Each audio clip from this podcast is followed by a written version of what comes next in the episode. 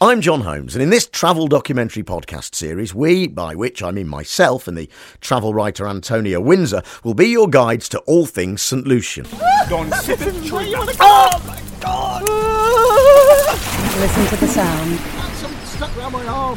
of John struggling with the nerve. Hold the microphone, hold the microphone. Oh gosh, John's off dancing!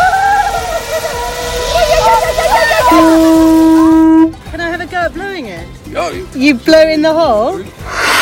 Is this Instagrammable? Not going to answer that, so instead, let's cut to some narration.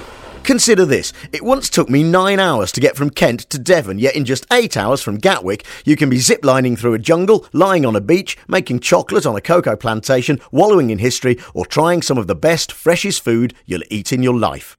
Over five podcasts brought to you by the St. Lucia Tourism Authority, we are in a country which promises to inspire us and you with its land, its people, and its light. What a strange thing to be doing, just standing in the cauldron of a volcano, smearing hot mud on yourself. quite intimate to see your colleagues covered in. yeah, sort of that.